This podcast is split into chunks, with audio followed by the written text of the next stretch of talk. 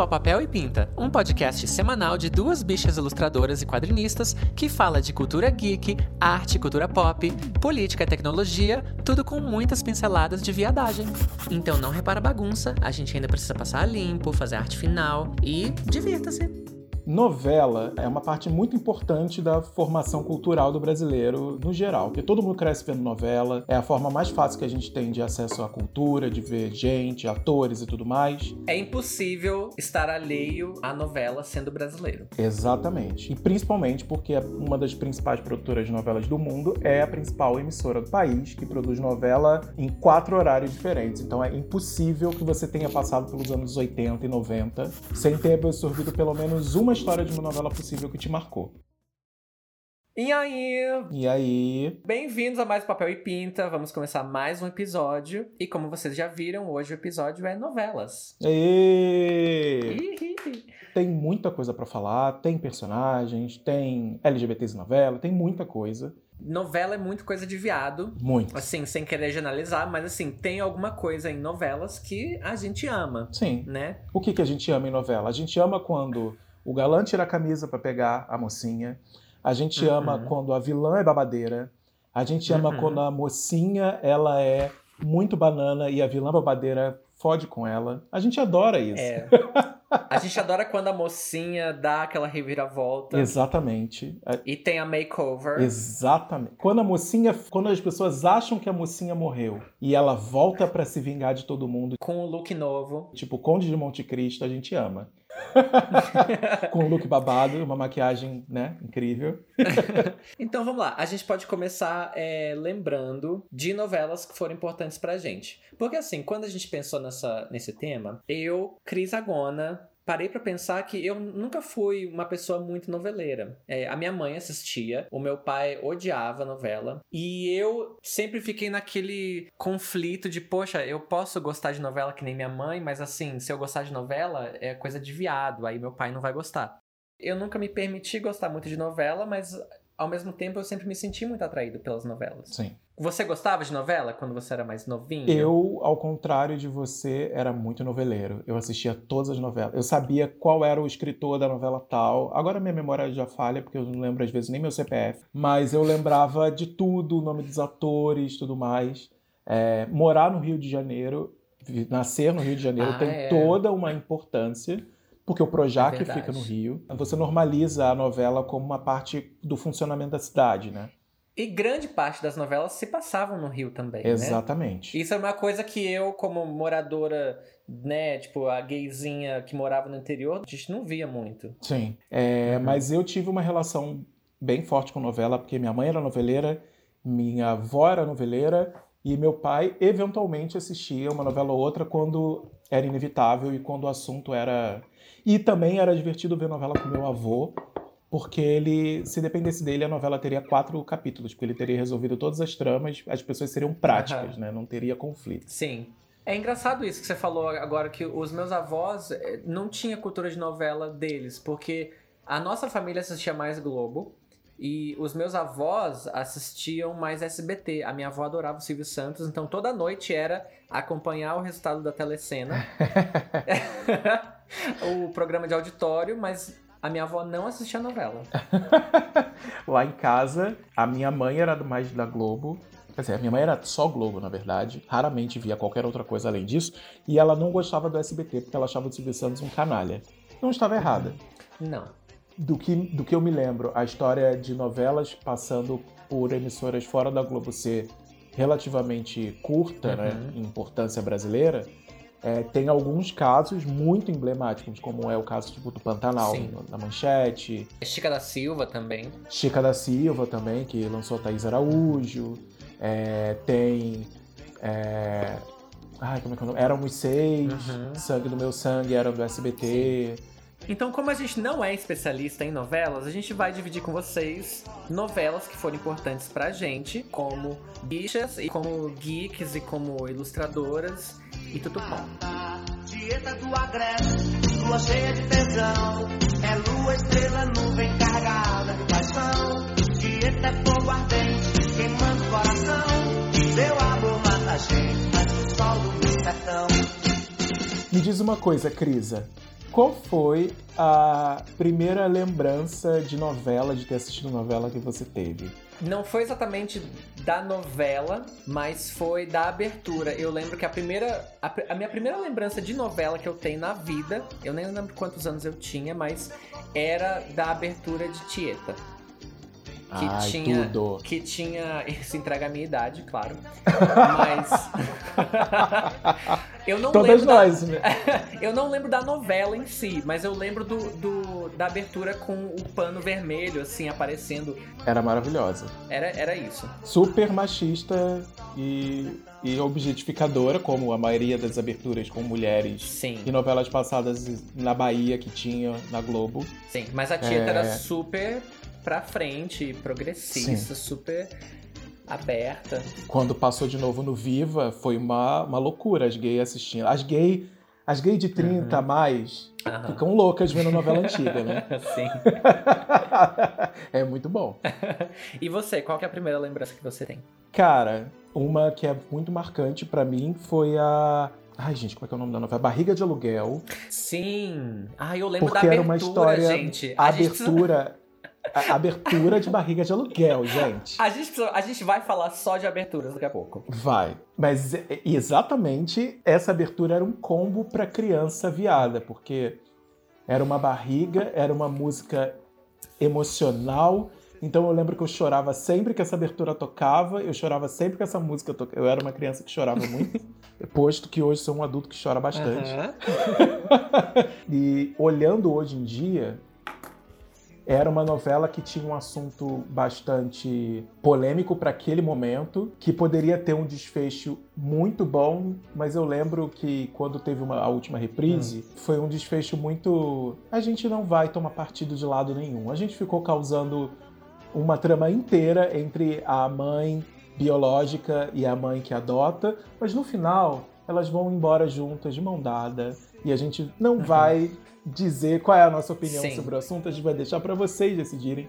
Eu não sei se eu gosto. É. Bom, aí se você analisar pela época, né? É, porque as novelas, elas funcionam muito é, nesse sentido de trazer questões que são muito novas, digamos, pro público grande, né? É, que não são novas pra muitas pessoas, mas que ainda são tabu, digamos, né? E na época era um, era um tabu, Exato. Barriga de Aluguel. Exatamente. E era uma novela da Glória Pérez que ia se tornar uhum. conhecida por tocar em assuntos espinhosos para a cultura brasileira em outros trabalhos, né? Desde falar sobre migração, por mais todos, todas as etnias possam ser interpretadas pelo Tony Ramos, e até falar sobre uma protagonista que é uma líder de uma... É... facção de traficante, Sim. que foi o caso da última novela que ela escreveu. Uhum. Então, ali já tinha um caminho ali que ela ia trilhar e ia se tornar conhecida por bastante tempo. Coração, diz pra mim, por que é que eu fico sempre desse jeito? Então tá, agora que a gente já mencionou as nossas primeiras lembranças, vamos entrar nas novelas que marcaram a gente, pessoalmente. Sim. Uma coisa muito impactante pro brasileiro, no geral, no consumo de novelas, é a expectativa para descobrir como será a abertura da novela que acabou Sim. de ser lançada. Tipo, o brasileiro gosta de abertura de novela e eu acho que é o contato mais próximo com criação e design gráfico que o brasileiro tem é... a abertura de novela da Globo, que era sempre um acontecimento. Eu acho que as aberturas das novelas, principalmente as da Globo, elas sempre ditavam qual que era a tendência de design, de videografia que estava acontecendo no momento. E isso... É, eu acho que assim, eu via muito as aberturas da Globo como uma obra de arte. Porque elas eram conceituais, Sim. né? Não todas, mas muitas delas. E era um... Eu acho que é um contato que quem não tinha... o costume de ir para é, museu, é, era um contato com uma obra de arte, muito, muito acessível, digamos. Sim, exatamente. E é interessante a gente pensar por uma questão histórica, porque hoje em dia a Globo passou muito tempo dependendo Sim. da visão do Hans Donner para criar aberturas para programas, novelas e tal, e ele tem uma linguagem criativa Sim. muito peculiar, que é bastante criticada, é, até porque ele parou no tempo. Mas eu acho que ele, ele, ele foi muito importante, de certa forma. Com certeza. Querendo ou não, por mais cafona que as aberturas fossem, é, a gente reconhece e a gente se lembra muito mais das aberturas uhum. antigas, que eram cafonas, do que as atuais aberturas, Sim. que são sofisticadas, que têm um design, tipo... Eu acho que, apesar de da gente reconhecidamente saber que muitas eram muito ruins, uhum. elas marcaram muito a vida do brasileiro.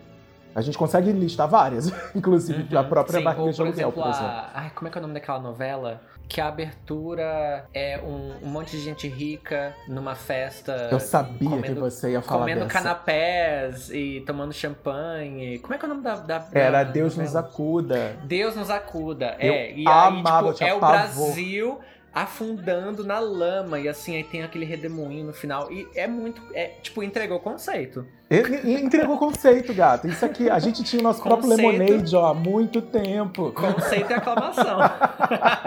Essa abertura era muito icônica. Eu era criança é. ainda nessa época, eu tinha um pânico, eu porque também. eu achava que os atores morreram fazendo essa abertura.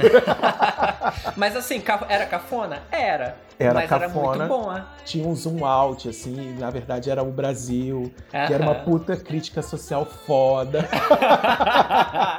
Eu anotei aqui seis aberturas que me marcaram muito. Uhum. Tem várias, né? E a maioria são dos anos noventa, pelo mesmo motivo que você tava falando, que elas eram menos sofisticadas, só que elas eram muito criativas. Mas eu adorava, por isso que elas me marcaram tanto. Vou tentar por ordem cronológica. Eu não lembro do nome da novela, eu só lembro que era a música Pelado, Pelado. Ah, era, era... Que tinha um homem pelado, então é Sim. claro que me marcou. Nossa, essa me marcou tanto, ela foi tinha censurada. Tinha aquela bunda dele gostosa. Ai, como foi. É que era o nome dessa novela? Era Brega e Chique. Era, eu tô vendo aqui.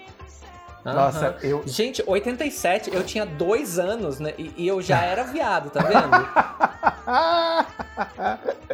Tem uma coisa importante aí que a gente precisa, precisa dizer em relação a essa ah. novela, é que ela foi censurada por mostrar a bunda de um homem, sendo que Tieta mostrava peito de mulher, que tava tudo bem, ah, era é, Brasil. Claro, mas assim, não é a mesma coisa, né? Tipo, não é a mesma coisa.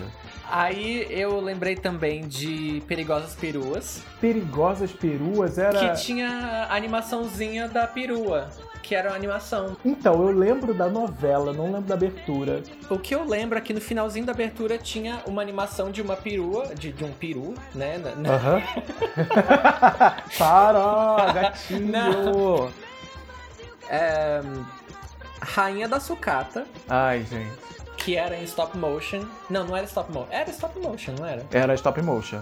Que tinha uns pedaços de sucata criando Rainha... aquele ser dançante. Rainha da Sucata era outra novela que eu lembro da novela. Ah, inclusive, quando eu, quando eu vim aqui pra São Paulo, morar em São Paulo, uma das primeiras coisas que eu fiz aqui foi pedir pro meu amigo me levar onde era o prédio que foi gravada a cena da morte da Glória Menezes, que ela se joga do uhum. prédio. Era ali no Paulista, ali. Bom, aí eu tenho a, a Tieta, que eu já falei.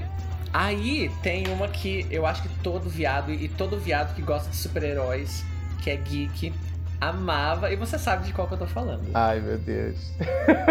É uma que tem poderes, assim, elementos da ah, natureza. A Indomada. Claro. Gente, a primeira aparição de Maria Fernanda Cândido na Sim. televisão brasileira foi na abertura de A Indomada. Olha como eu sou noveleira. Sim, pra, pra quem não sabe, Maria Fernanda Cândido, super atriz, que depois fez é, Terra Nostra, que foi quando ela ficou bem conhecida, né? Isso. Ela foi a, a atriz que fez a, a abertura. E ela se transformava em elementos, fogo, pedra, água, ar também. Ah. Enquanto tinha umas coisas assim de metal que surgiam bem Hans Donner, né? Aquela muito Hans Donner, gente. É. Ela era a Cristalis, a inumana, que tem poderes de todos os elementos. Uh-huh. Ai, eu, ai, como eu amo lembrar Sim. dessas coisas. Aliás, não se preocupem, gente. A gente não vai falar sobre mutantes, caminhos do coração, nesse, não. nesse podcast, porque eu me recuso a falar disso. Aí eu tenho mais duas. Ai, gente, por vários motivos, mas eu vou comentar aqui só a abertura, depois a gente fala mais dela, que foi o Uga Uga. Ah, óbvio, eu tava esperando, eu nem vou falar é, de Uga Uga, porque eu sabia que você ia falar. Não, mas o Uga Uga da abertura é porque era, que era tipo em forma de gibi. Isso, exatamente. E aí me marcou muito por causa disso e por outros motivos que a gente vai falar depois. Ai, gente, deu até uma fisgada aqui. Ai. Fiquei quente. Ah. E aí a favorita por último, porque tinha muitos grafismos, tinha muito... Sim. Era, era muito bem feita graficamente, tinha muita animação. Eu acho que a favorita deve ter sido a primeira abertura da Globo, tipo, sofisticada, assim, no, no quesito uhum. de produção, porque... Ela era, uma, ela era uma animação que criava dualidades de cores, de formas. Sim. Entre as duas protagonistas, né? Que você, em determinado momento da novela, do início, você não sabia quem era a vilã, quem era a mocinha. E tinha uma música maravilhosa que parecia meio Gotham Project. Era um grupo, se eu não me engano, é um grupo argentino. É, tanto que é, é, tem um pouco de tango na, na, na música. Eu, eu concordo com você, é muito marcante mesmo. Quais foram as aberturas de novelas que marcaram você? Eu vou voltar bastante aqui na, no tempo. E eu acho que a primeira que me marcou, sendo uma criança nerd, já gostando de videogame e tudo mais, era a abertura de uma novela chamada Despedida de Solteiro. Eu não lembro exatamente qual era o, o, o tema da novela, porque eu era muito novo. Mas a abertura era como se fosse um videogame de personagens passando de fase. Ai, sim! Ai, com aquela música que era sobre... É, sugar... Tan, sugar... Tan, tan, tan, ai, tan, eu amava tan, essa abertura! Am, amo essa música, e essa abertura é tudo, assim. Foi uma abertura muito criativa pra época, ser baseada em videogame, eu amava. E isso me marcou logo na infância. É, outra abertura que me marcou muito foi a de quatro por quatro, que era também uma coisa meio competição, que tinha uh-huh. quatro cores diferentes e quatro pessoas tentando chegar, tipo... Sim, era muito boa. Que elas ficavam brigando e lutando, aí tinha um momento que era de esgrima. E essa novela, por si só, já era muito boa, porque... As revelou... personagens eram muito legais. As personagens eram tudo. Revelou Letícia Spiller, tinha a Betty Lago... Ai, Betty Lago, que é Tudo, um ícone gay. Eu tenho muita memória afetiva com novelas que tinham trilhas sonoras marcantes. Uhum. Uma que eu gostei muito de ver, eu revi na reprise no Viva, era Renascer. Sério, joguem no, no YouTube abertura de Renascer e escutem essa música. Isso é uma obra-prima da música brasileira. Assim. Eu não sei nem explicar, assim, eu fico arrepiado só de falar. Outra que me marcou bastante foi o Beijo do Vampiro, que era toda em animaçãozinha, era fofinha essa novela. Ah, e teve Vamp! Como é que eu esqueci de eu falar ia de falar Vamp, disso. gente? Uhum. Vamp foi Vamp. muito marcante. Calada Noite Preta, gente. Essa música é tudo! Ai, Vamp marcou muito. Porque foi muito diferente, é, foi muito original, né, a, a trama. Exatamente. E, e, e foi a que lançou... Cláudia Hanna, né? Quando ela ficou muito conhecida. E tinha uma cena de nu no primeiro episódio dela, e isso foi um choque, assim. Eu não lembro. Alguma coisa assim, mas tinha a silhueta dela, uhum. do corpo dela. Como as pessoas, né, apelavam pra isso. Ah, é, mas assim, é, antigamente tinha aquela Mulheres de Areia também, que aparecia, né, a, Ai, o corpo mulheres das mulheres. Mas sempre tem o corpo Ai, feminino, gente. né? Abertura do Fantástico. Mas, tipo, essas aberturas me marcaram muito. Eu acho que depois não me marcou tanto alguma outra abertura depois. E eu acho que as coisas marcam mais a gente quando a gente é criança, né? Que a gente tá absorvendo muita coisa nova. Sim.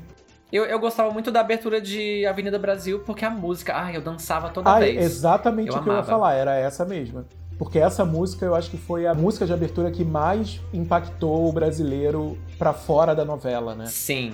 Tipo, as pessoas cantavam essa música, bombou, tocava na rádio. E Avenida Brasil, por si só, já é uma novela memorável. Nossa. Talvez seja a última grande novela memorável, assim. Eu lembrei também agora de Fera Ferida. Hum! Que eu amava a abertura porque tinha um pouquinho de animação. Era uma pantera, né? Que aparecia assim aos pouquinhos, tipo, só o rabo. As cenas que apareciam eram todas assim da natureza. E tinha uma música linda na abertura. Era a Fera Ferida da Maria Bethânia. Era Maria Bethânia. E eu amava essa abertura. Acabei com tudo, escapei com vida, tive as roupas e o sonho. E novelas que te marcaram, fora a abertura, a, a trama, é, o enredo... Eu vou começar com uma que não é da Globo e que me marcou muito e marcou Adoro. todo viado trinta ah, já mais. Sei. Eu já sei. Que é Chiquititas. Sim! Ai! Mexe, mexe, mexe, cansa. Ai, gente, era muito difícil ser um pré-adolescente viado e ter que esconder isso das pessoas. Chiquititas, pra quem não lembra ou pra quem não conhece, foi ao ar no S B T de mil novecentos e noventa e sete a dois mil e um. Sim, eu fiz um pouquinho de pesquisa, porque eu não lembrava. E era uma versão de uma novela argentina? Acho que era argentina, isso. É. E, e, na verdade, ela era gravada na Argentina também. O que marcou pra mim é que eu era pré-adolescente na época, mas era musical. Então eu gostava muito. Tanto que, assim, eu nunca contei isso pra ninguém, mas eu tinha um sonho de ser uma, um dos atores que faziam parte das Chiquititas. Eu queria ser uma Chiquitita, na verdade, né? Só que não podia chamar os meninos de Chiquititas. E eu assistia meio que na surdina, assim, meio que escondido, pro meu pai não ver, porque, tipo, era coisa de menina, Chiquititas. Aham. Não podia. Ah, super. Eu também. Porque, assim, eu, assi- eu assistia de boa. Eu tinha o álbum de figurinhas das Chiquititas e tinha o C D das Chiquititas. E eu acho que meu, minha, meus pais, assim, eles já sabiam, porque, enfim, criança viada, né? Mas eu não podia gostar de Chiquititas na escola, por exemplo. Porque, ah, eu senão também eu era não. zoado até a morte. E eu já era zoado até a morte, então... Uhum. É, eu também não podia mencionar nada de Chiquititas e apanhar na certa. Exatamente. E você, qual que é a primeira que te marcou, assim, por algum motivo? Eu não vou falar em ordem cronológica também. Eu queria destacar um bloco inteiro, que é Manuel Carlos. Uhum. Para quem é de fora do Rio, existe uma visão muito glamorizada sobre o Rio de Janeiro por conta das novelas do Manuel Carlos. Parece Sim. que o Rio de Janeiro todo existe dentro do Leblon e Ipanema. O que não é verdade. As novelas de Manuel Carlos, em geral, são sobre cotidiano, né? Elas não são sobre um vilão que quer uhum. acabar, que quer roubar não sei o quê. Ou não é ou sobre uma... um tema específico, tipo Barriga é de Aluguel, um ou imigração. Ou Terra Nostra, é. exatamente. Tipo, em geral é sobre pessoas... É a vidinha é, no Rio vivendo, privilegiado. Só que pessoas de classe, classe média pra rico. Uhum. Acabam puxando muito das atuações dos atores, então tem muitos personagens memoráveis. Vou ter que acabar falando, porque isso é uma parte importante do Manuel Carlos, que é Regina Duarte fazendo Helenas. Ela deve ter feito umas cinco Helenas já pra uhum. ele. E, e eles acabam tendo uma relação ali muito forte por conta dela conseguir passar uma imagem pro brasileiro médio, que é aquilo que o brasileiro médio gostaria de ver como uma mãe de família batalhadora. Mas também tem casos como a música da Lara Fabian, é, Love by Grace, ter feito o maior sucesso no mundo no Brasil, por conta de uma cena de uma novela do Manuel Carlos, que foi a personagem da... Como é que é o nome da atriz, gente? Raspa a cabeça. Ah, Carolina Dickmann. Isso, personagem da Calo- Carolina Dickmann, que estava passando por um tratamento de câncer. Raspar a cabeça e ser uma emoção, e todo mundo chorar ao mesmo tempo. Esse foi é, Laços de Família, não foi? Foi em Laços de Família, que ela era filha... da Vera Fischer. Vera Fischer. A Vera Fischer e ela eram apaixonadas pelo mesmo homem. Reynaldo Gianecchini. eu, eu anotei essa aqui que me marcou muito. Foi o debut de Reynaldo Gianecchini. Uma coisa que eu preciso falar de Laços de Família foi que a trilha sonora me marcou muito, que eu gostava muito. Eu ia falar disso também. A trilha... A, o Manuel Carlos, ele tem um, um, uma conexão muito forte com trilhas sonoras nas novelas, né? Tipo... E Laços de Família e Mulheres Apaixonadas provavelmente são os dois maiores sucessos dele. Uhum. E essa trilha é maravilhosa, assim, tem o puro suco dos anos, no final dos anos noventa, Sim. assim, é muito bom. Mas a minha preferida de novelas dele é Mulheres Apaixonadas. Eu amava. Essa novela tem um casal lésbico, uhum. que era a Aline Moraes e uma outra atriz que nunca mais fez nada. É, Mulheres Apaixonadas é de dois mil e três. É de dois mil e três. E, tipo, tem tanta coisa que bombou nessa novela. A, acho que a música que eu mais lembro de ter bombado nessa novela foi Bon Jovi, com Misunderstood, que tocava... tipo, o povo andava de bicicleta no Leblon e tocava Misunderstood. E eu ficava, tipo... Ninguém escuta Bon Jovi. Mas Bon Jovi bombou por conta dessa novela. É, o poder que as novelas da Globo têm. Tinha o Don Stubach batendo na Helena Ranaldi, e, e isso foi um... um mega... Acho que foi a primeira vez que o assunto violência doméstica foi abordado de forma tão gráfica. Sim. Numa novela no horário nobre. Eu amo a Helena Ranaldi, pra mim ela também... Pra mim ela sempre foi um ícone, eu não sei porquê, eu sempre gostei dos personagens dela. Eu também, sempre me relacionei bem com ela. E ela era professora das lésbicas nessa novela. Exatamente, professora de educação física. Ela era que meio que protegia elas. Exatamente. Tinha outra que tinha o clássico da música brasileira... Tô com saudade de você debaixo do meu cobertor.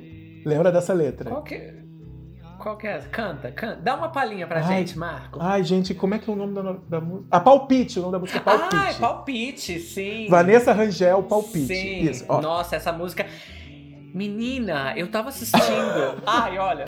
Eu tava, assistindo um... eu tava assistindo um vídeo no YouTube, eu não lembro de que canal que era. Eles estavam falando de é, artistas que bombaram com uma música só e depois sumiram. Amo One Hit Wonders, amo. E ela era uma delas. Eu não sei o que aconteceu, não sei se ela não gostou do sucesso tão estrondoso assim de uma hora pra outra. Mas ela parou, ela não é mais cantora. Ela é advogada. E ela, ela vive da renda dessa única música. Gente, Vanessa Rangel, né? E era o tema da Carolina Ferraz. Sim. Que nessa novela era a filha rica revoltada, que se apaixonava pelo Eduardo... Ai, Moscovitz, gost... Moscovitz.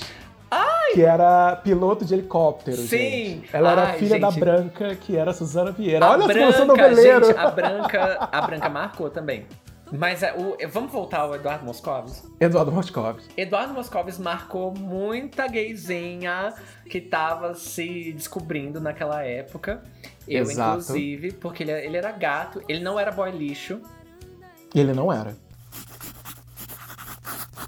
Gente, só um adendo, a gente ficou sabendo depois da gravação do episódio que o Eduardo Moscovitz tinha sido internado por Covid, mas essa semana ele saiu do hospital, teve alta, então tá tudo bem com ele, e a gente tá super feliz que Eduardo Moscovitz tá bem, gente. Então vamos voltar pro episódio. É, e essa novela ainda tem um caso muito é, é, peculiar. Foi uma novela que teve um personagem que era bissexual, ele não conseguia se, se assumir bissexual. Ele se apaixonava por um cara e a opinião pública condenou esse personagem por ser bissexual. E isso foi tratado não como um processo de amadurecimento do personagem, talvez o exemplo mais descarado de bifobia que a gente já tenha visto. A próxima novela que me marcou, que eu já mencionei antes, foi Uga Uga, que eu acho que t- também marcou toda a gayzinha que era adolescente. É, Uga Uga é do ano dois mil. Então eu, eu era adolescente, hormônios, a flor da pele. E aí uma novela que tem... É, os meus preferidos era Marcos Pasquim. Ai, gente, bati muita punheta pra esse homem. Oi? é, Humberto Martins, que ainda era bem gato na época. Eu achava ele muito gostoso. Aí tinha Marcelo Novaes. E eles estavam de cueca ou sem camisa setenta por cento do, da novela. O tempo inteiro. É. E aí, por último, Cláudio Heinrich, que pra mim não fazia muita coisa, que eu não sou chegado em loiro de olho azul. É, mas Marcos Pasquim e Humberto Martins... Ai, gente, eu, eu assisti essa novela de porta fechada e trancada. Eu assisti essa novela com uma toalha do lado. Ai. Esse foi o momento que a gente percebeu, acho que o Brasil percebeu, que os escritores de novelas são viados. Uhum. E porque chegou um escritor e falou, chega dessa palhaçada de ficar objetificando mulher, a gente vai objetificar homem. Ah. E foi uma sequência, foi Uga Uga, Kubanacan... É, Kubanacan, pelo que eu vi, foi... É o mesmo autor, né? É o mesmo autor. Mas eu, eu vi algumas histórias de que é como se fosse uma... Não é uma continuação, mas... Kubanacan se passava num, num lugar que não existe, que é Kubanacan, né? Sim. Eu ouvi falar... que o gibi que aparecia no final de Uga Uga era, na verdade, o gibi que se passava com o Kubanacan, alguma coisa assim. Sim, era o universo compartilhado de novela, eu lembro disso. E Kubanacan também tinha muito homem, só que Kubanacan veio depois, eu acho que eu já não assistia muito. Kubanacan teve um monte de problema, teve um final bizarro, mas é uma novela cultuada hoje em dia. Tem gente que fala que é a melhor novela da história da Globo, porque era uma novela de crítica social não óbvia. Uhum.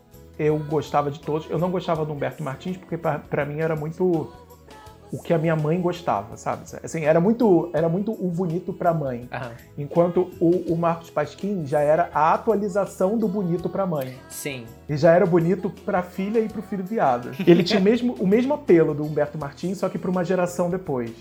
Do Marcos Pasquim era, era o, o mais gostoso. Ai, principalmente quando ele tava de cueca branca. Ai, gente. Uhum.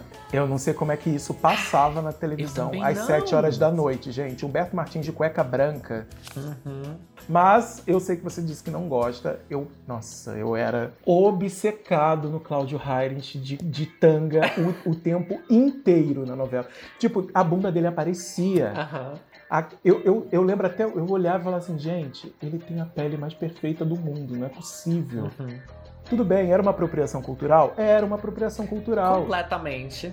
Era um desrespeito indígena aquela novela, gente. A gente tá falando aqui, a gente sabe que essa novela foi um desrespeito à, à cultura indígena. Uhum. Foi uma novela que conseguiu ser um desrespeito a indígenas, mas que conseguiu é, dar alguma coisa pros viados.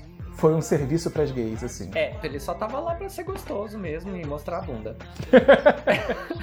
Eu tenho uma, uma coisa que é lembrar de, de novelas ruins. Eu não sei porquê. Uma novela muito ruim hum. que eu lembro era Zaza. Ai, eu Zaza? lembro. Tadinha da Fernanda Montenegro. Cadê Zaza? Zaza, Zaza. Ela era tipo neta do Santos Dumont e ela andava que nem Santos Dumont. A novela não fazia sentido. Fernanda Montenegro era protagonista de uma novela bizarra e eu lembro que no final eles falavam assim, virada do ano, vamos virar os anos dois mil. Aí virava os anos dois mil, aí tinha a voz da Fernanda Montenegro falando... E aí, nos anos dois mil, os povos se unindo, a tecnologia, descobriram a cura do câncer, descobriram a cura Ai, da gente. AIDS. E lá, lá, lá... Tipo, gente, essa novela é de noventa e sete. É que nem colocar a Meryl Streep pra fazer Sharknado. Eu amei essa comparação. E uma outra novela, essa é da Manchete, que era muito ruim. Muito ruim. Uma adaptação do livro do Paulo Coelho, Brida. Ah, eu lembro de nome, mas eu não assisti. Gente, no final, assim, da, de existência da Manchete, nos últimos anos, antes dela ser vendida pra Rede T V, com atores muito bons, e lançava a Carolina Casting, que depois ia pra Globo, fazer outras novelas na Globo. Agora ela tá meio sumida, mas ela... bombou por uma época, uhum. Ela era a protagonista, Brida, que falava sobre, sobre bruxas e tal. Mas, nossa, era tão ruim essa novela, era tão ruim. Foi um dos últimos trabalhos de direção do Walter Avancini, antes dele falecer. É uma merda porque ele faleceu e a última coisa que ele tinha feito era a Brida, então... Sabe o Raul Júlia, tipo, hum. faleceu depois do filme do Street Sim. Fighter? Ai, foi tipo gente. Isso. Que dó. Outra novela que me marcou muito... foi uma novela de dois mil, também era adolescente, que foi Terra Nostra. Não que a história era, nossa, super legal, ninguém na minha família é descendente de italiano, então assim, não era uma coisa que importava pra mim. Mas é que na época eu achava o Thiago Lacerda muito gatinho. E de novo, pessoa loira de olho azul não é uma coisa que me atrai, mas ai, eu acho que eu tava com os hormônios tão assim aflorados. Mas que... ele tava um tesão nessa novela. Enfim, Terra Nostra. Só isso que eu tenho pra falar. É, além disso, eu tenho Laços de Família, que me marcou muito. Que, como a gente já falou, a trilha sonora era muito legal.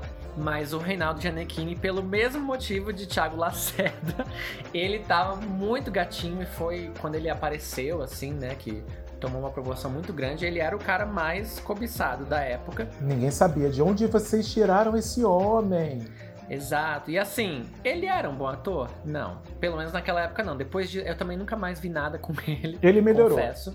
E aí, além disso, outras duas que me marcaram muito foram, a gente já comentou, Avenida Brasil e A Favorita, que são do mesmo autor. Porque a trama era muito boa, era uma novela com uma estrutura diferente, com uma trama muito cheia de reviravolta. Eu acho que foi a primeira novela com, com uma pegada mais seriada. A Favorita também, mas acho que a Avenida Brasil foi mais impactante, por ter...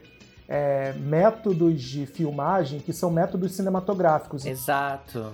A novela tem estrutura de roteiro, de novela, mas também tem uma estrutura de gravação muito focada nas atuações em primeira pessoa, é visual, tipo, uhum. É você vendo o rosto da pessoa enquanto ela fala, o tempo inteiro. É... se chama quadro, quadro americano. Quadro americano. nossa, bafo. Assim, maravilhoso. Primoroso. Eu tenho uma, uma menção a um, a um estilo de novelas que começou como minissérie na Globo e depois oficializaram como, de fato, novelas com teor mais adulto, que são as novelas das vinte e três horas. Ah, sim. E aí tem coisas marcantes como Engraçadinha, que marcou muito as pessoas na época que foi lançada, porque era uma novela que tinha muita nudez e muito sexo, por ser do Nelson Rodrigues. Essa, essas me marcaram uhum. bastante. E, e agora, recentemente, posso dizer que Verdades Secretas foi tipo um, um acontecimento na televisão brasileira. Eu nem acho ela uma novela primorosa, mas eu acho que ela tem momentos assim muito icônicos. Eu tenho uma última menção a fazer sobre, o, acho que o último grande hit de novelas da Globo, que foi Amor de Mãe. Ah, sim, ouvi falar muito. Foi uma novela bastante emocional, tendo a Adriana Esteves como vilã da novela. Tipo, a Adriana Esteves foi um espetáculo de atuação e trouxe a Regina Casé para ser protagonista. A Regina Casé... Ela é muito boa. Ela, ela é muito boa. Assim, podem dizer o que quiser dela, ela tem problemas enquanto pessoa, pô, muita gente não gosta dela, mas ela sustenta esse perfil de personagem. Ela, ela passa... Ela passa a humanidade, né, nos, nos personagens dela. Ela, exatamente. Vai!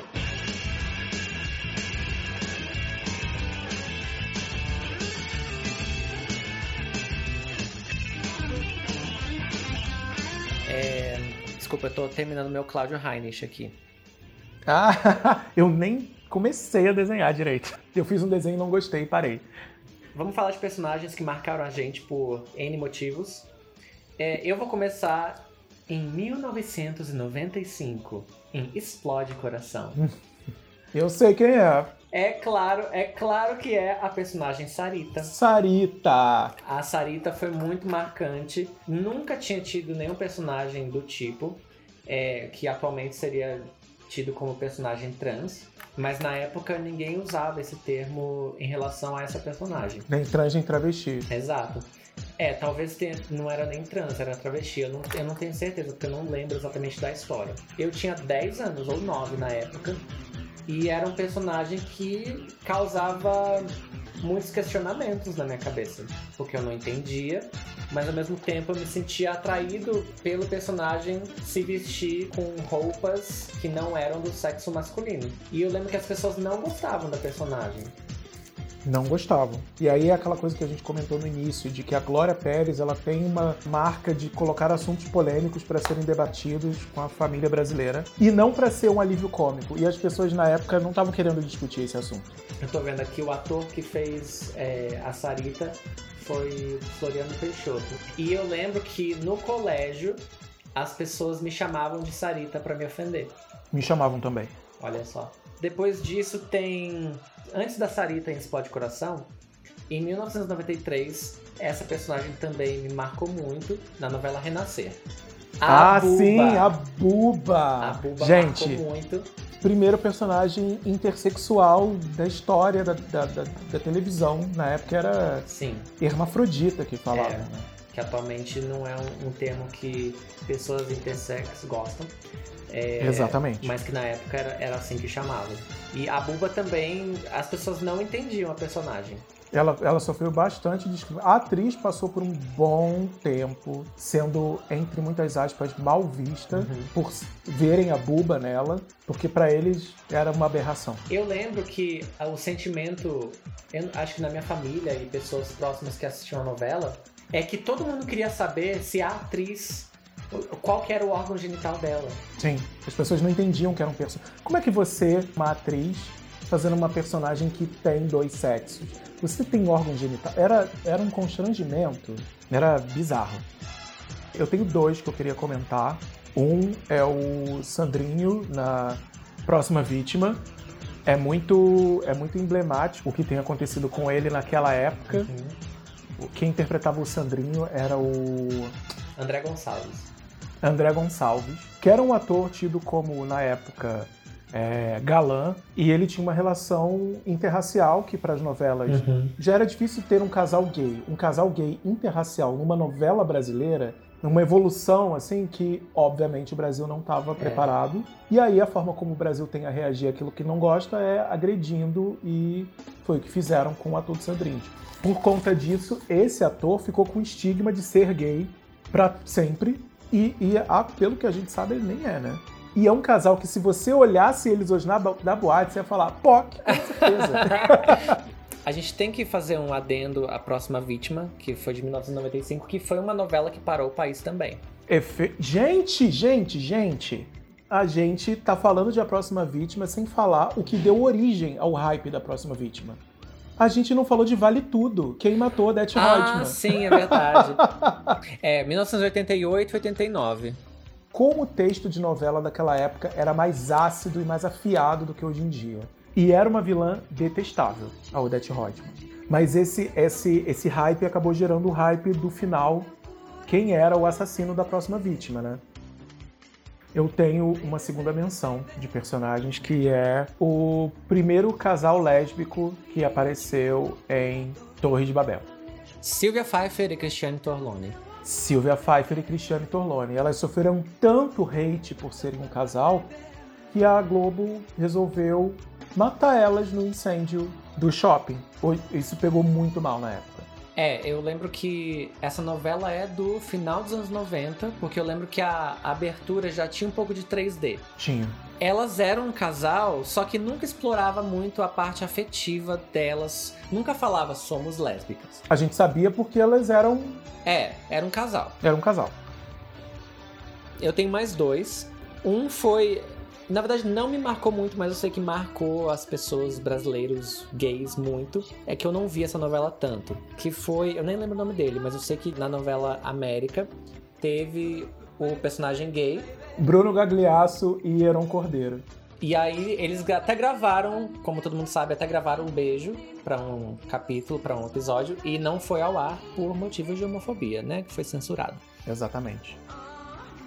Outro personagem L G B T importante, que eu acho que vale a pena ser lembrado, era Ramona, sim, interpretada pela Cláudia Raia na novela As Filhas da Mãe, que talvez ela tenha sido a primeira personagem declaradamente transexual, é, que ela era filha da Fernanda Montenegro. A novela era ruim, mas eu acho que essa era a coisa mais memorável, que a gente sabe, ela tem problemas pelo fato de ser uma mulher cis interpretando uma personagem trans. Uhum. Um grande é, é, desperdício da personagem era que ficavam toda hora falando ou dando a entender se ela tinha ou não tinha aquilo lá no meio, uhum, das pernas, não sei o quê. E isso era um pouco chato. Caiu no senso comum e, e transfóbico. E aí o último, claro, que tem que falar de Félix. Félix, hein? De Amor à Vida, que é de dois mil e dez. E o Félix, ele come... foi uma história muito legal de, de redenção dele, que foi muito novo. Tem um personagem gay que começou sendo horrível. Horrível, gente. A bicha má. Ele jogava a criança no lixo. Eles mudaram o personagem no meio. Me marcou muito, porque no final, quando ele já... Ele virou o personagem principal da novela, o que eu achei... A, a novela era sobre ele, tipo... Exato. Isso foi muito importante pro Brasil.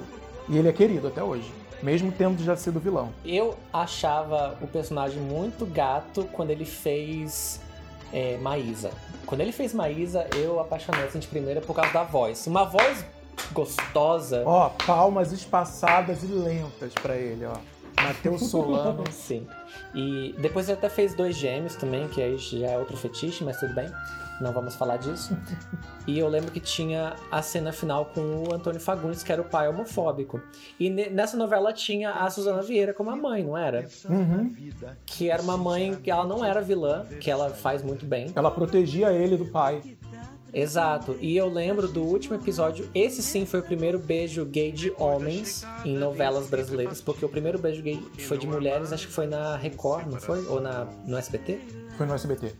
Eu lembro o último episódio de Amor à Vida, que tem... Primeiro que tem o beijo gay, o beijo entre o Félix e o... Acho que era marido ou era namorado? Era marido já na novela, já, né? Já era marido, era o Thiago Fragoso. Mas a, a cena que mais me impactou não foi nem o beijo gay, que sim, me impactou muito. Foi muito representativo, mas foi a cena final dele com o pai. Chorei horrores. Sei lá, sei lá, a vida é uma grande ilusão. Sei lá, sei lá, Só sei que ela está com a razão. E como a gente está falando de personagens, não tem como a gente não lembrar do tipo. É quase uma classificação de personagem que é talvez o que mais se correlacione com as P O Cs, as gays e tudo mais, que são as vilãs. Tipo, a gente gosta de vilã de filme, vilã de série, mas as vilãs de novela, principalmente quando tem uma vilã muito marcante, tende a ser melhor trabalhada do que a própria protagonista. Sim. E o Brasil é especialista em criar vilãs icônicas, né? Desde Odete Roitman, que talvez seja o maior exemplo de vilã que a gente tem na televisão brasileira. Sempre que alguém fala de super vilã, a Odete Roitman, ela é logo de cara citada, porque ela era realmente um nojo e ela causou comoção quando morreu, né? Tipo, quem matou a Odete Roitman foi um, um big deal no Brasil. Eu, eu acho que as vilãs também são mais interessantes porque, como você falou, elas são mais exploradas. É, porque as mocinhas, elas são sempre a mesma coisa. Não tem muito o que explorar. Eu acho que, conforme o tempo foi passando, as mocinhas passaram a ser exploradas, assim, de uma, uma forma mais ampla. Sim. Mas ainda assim, ainda é muito... Ai, café com leite, sem graça, sabe? Eu ia até chegar nesse lugar, assim, que o Brasil ele tem uma relação de amor e ódio com...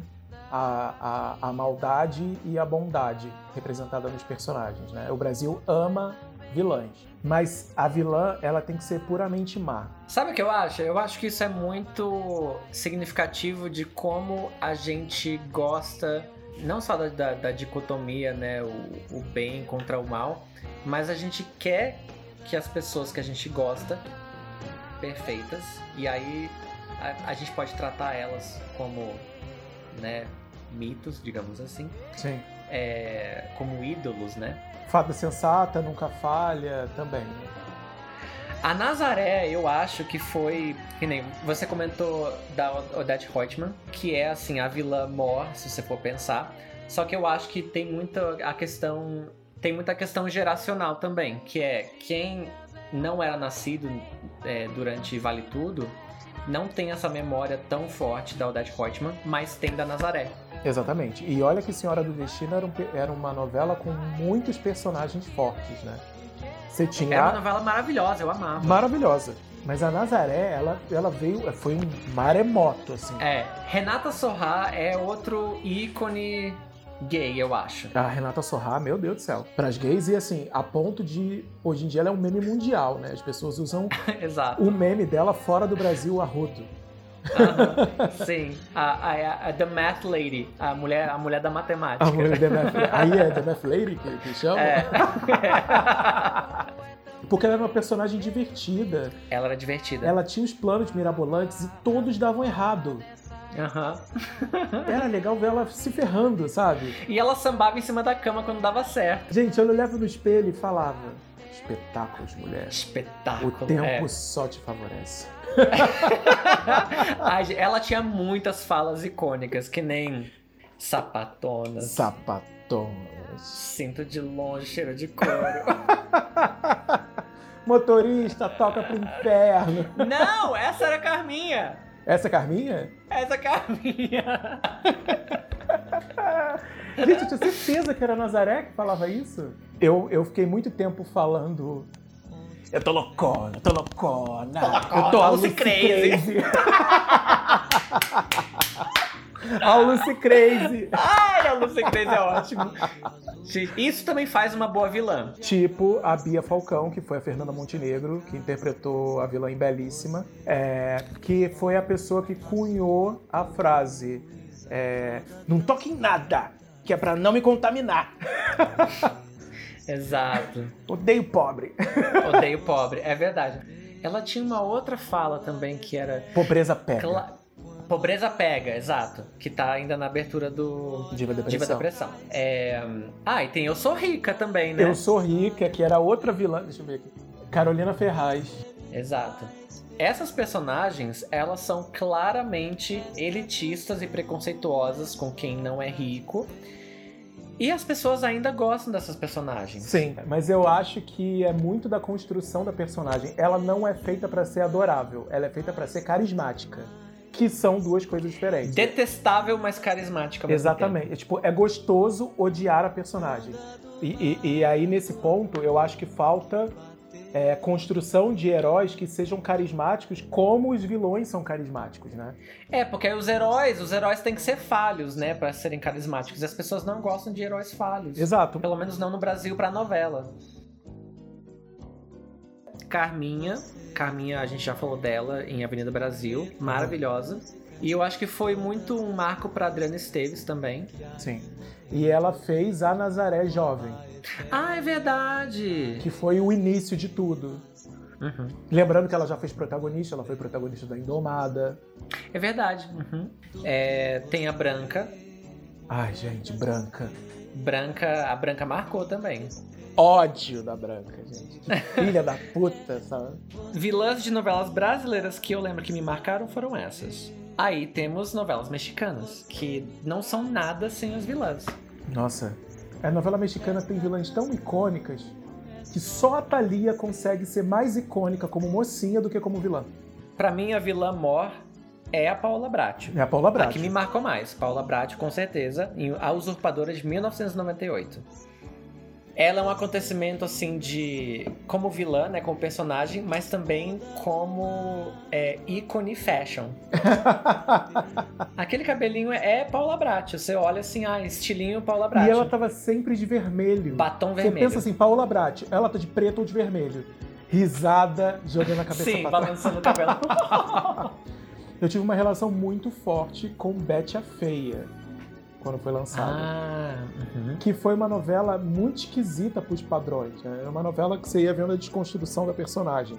Ou a construção da personagem. Porque ela, ela deixava de ser ela mesma para virar uma versão socialmente aceita num lugar de moda. Era tipo o Diabo Veste Prada. É, crítica social foda. Várias críticas sociais. Só que na novela eles não viam isso como crítica social. E isso é uma coisa que foi corrigida na versão americana, na série, a Ugly Betty. Você chegou a assistir Rebelde? Não, e Deus me livre. Eu também não, então acabou aqui a sessão Rebelde. Pronto. Eu queria até dizer, inclusive... Eu vou deixar, pode deixar isso na edição, não, não corta, hein? Eu julgo a gay que o mais de trinta que fica chorando por Rebelde. Ai, gente. Cresça. Climão, polêmica, para, para tudo. Não gostou, me bota no paredão. E é com essa polêmica que a gente finaliza a nossa sessão principal de novelas. É, a gente, obviamente, não falou de tudo que a gente poderia falar de novelas. Se vocês acharam que ficou faltando alguma coisa... Manda mensagem pra gente, manda e-mail, manda D M.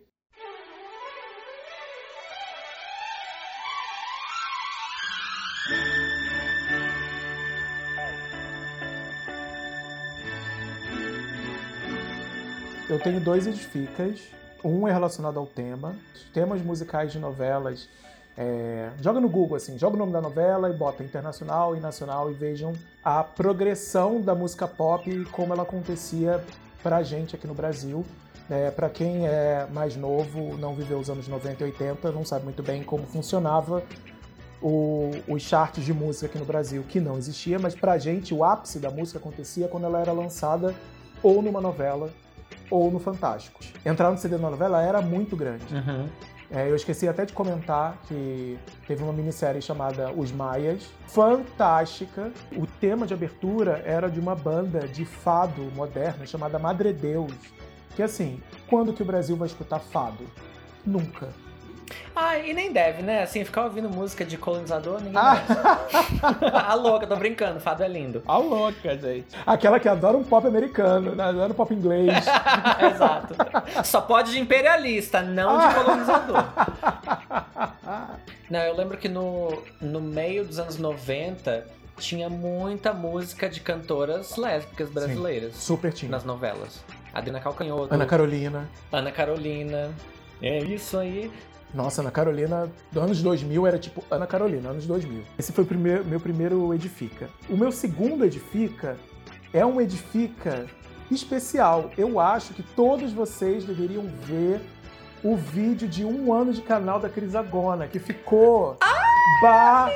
Fofo! Ficou maravilhoso! Ai, ai, fala mais, fala mais. Eu assisti e eu ficava assim, gente, como é que ele tá fazendo tantos personagens que você vê que é a Cris Agona? Mas assim, cada um tem um jeito de falar específico. Você consegue separar cada um por categoria. Eu digo, só uma geminiana pra ser tão tantas caras assim, gente. Eu fiquei chocado. Gente... Beijo, Orphan Black. Gente, ela é muito Orphan Black, gente. É muito. Tatiana Maslany, ó, desculpa, você tem muito arroz com feijão pra comer. Entreguei a atuação. Vejam o vídeo no canal da Cris Agona, que ficou muito bafo. Deu um gente. trabalho fodido. A gente ficou gravando os últimos episódios dele lá, falando que tava sem dormir há quinze dias. Pois é. Ficou incrível. É, Todo mundo tem que Eu queria ver. que ele fosse... O que se passa na minha cabeça quando eu tô gravando vídeos pro meu canal do YouTube. Quem é criador de conteúdo de vídeo, que faz tudo sozinho, sabe como é difícil. Você tem que escrever o roteiro, então aí você tem, você tem que é, fazer o papel do, do escritor, aí tem a parte de luz, de câmera, de stylist, uh, como eu sou drag, também tem a parte de maquiagem, e é isso, né, gente? Aí foi difícil, eu levei semanas pra gravar tudo e, e semanas pra editar. Você é seu próprio diretor, seu próprio editor, seu próprio designer gráfico. Quando eu tava no meio de fazer tudo, eu, eu pensava comigo mesmo, ai, por que que eu tive essa ideia? Parecia eu. Por que que eu me propus a fazer isso? Eu não sabia que ia dar certo, assim, como deu. Porque é difícil você lembrar, assim, aonde você tem que olhar. Porque os personagens conversam entre si. Enfim, bem geminiana. Gente, eu acho que você deveria investir um pouco no mercado de atuação. Porque você foi muito bem. Ah, eu fui ótima, né? A louca. Tipo assim... nuances de, de, de expressão, sem precisar falar, só com a virada de olho, assim, sabe? Ficou muito bom. Eu fiquei impressionadíssimo. Obrigado, bicha. Ah, eu fiquei muito feliz. No final tem erro de gravação, que eu amo. Eu adoro os erros de gravação. Adorei a referência a Diabo Veste Prada. Amei. Sim. Tudo. O meu Edifica não é de novela, mas é, é, um, é um seriado que eu amo, que é um seriado dinamarquês, que tá na Netflix. Pra quem gosta de... Talvez assim, se você não aguenta mais política, não tem o que fazer, Bia. Assim, é política, tá, tá acontecendo, não tem a gente, como a gente ficar cansado de Sim. política, porque tá sempre acontecendo. Então, a gente tem que estar tá lendo as coisas em doses homeopáticas. É, a gente não pode se alienar, mas também não pode ficar obcecado, senão realmente a gente fica maluco. Tem esse seriado dinamarquês chamado Borgen, que é como eles chamam, digamos, o Palácio do Planalto deles. É sobre uma mulher que ela é eleita primeira-ministra. É drama, ela passa por várias provações, ela é muito idealista e ela começa a perceber como a política acaba mudando as pessoas ou até forçando ela a tomar decisões que ela não gostaria. Pra quem gosta de política e pra quem gosta de um draminha, é bem legal. Só que pesado, assim, eu vejo um episódio por vez... Porque é. tem que, eu tenho que espaçar um pouquinho. É Borgen. Tá. B O R G E N. Eu acho que eu tenho mais um, Edifica. Eu vou compensar o fato de eu não ter um Apaga Que Tá Feio. Eu tenho uma cantora pra indicar. Eu tô numa fase ouvindo muita música latina. Então eu tô ouvindo uma cantora de pop R and B latina, que é, ela é chilena. O nome dela é Paloma Mami. M A M I. Ela tá no primeiro álbum dela, chamado Sonhos de Dali. Ela tem uma voz doce, é um outro tipo de música latina, pop, é, menos fritação, não é reggaeton. Enfim, uhum. eu tô apaixonado por ela, porque ela é uma boa cantora, assim. E, é, e ela é uma música leve, sabe? Tipo, é gostoso de ouvir. Ela é espanhola, você falou? Na, no Chile. E ela é bonita, ela, ela tem uma vibe é, social, pelo que eu entendi em uma das músicas dela, meio Anitta. As pessoas criticam ela porque ela é bonita, criticam, falam que ela não compõe as músicas, falam que ela é, não é talentosa. Ela fala isso nas músicas, sabe? Ela é de Honório Gurgel? Gurgel, Gurgel. Tá. Escutem Paloma Mami, Sonhos de Dali.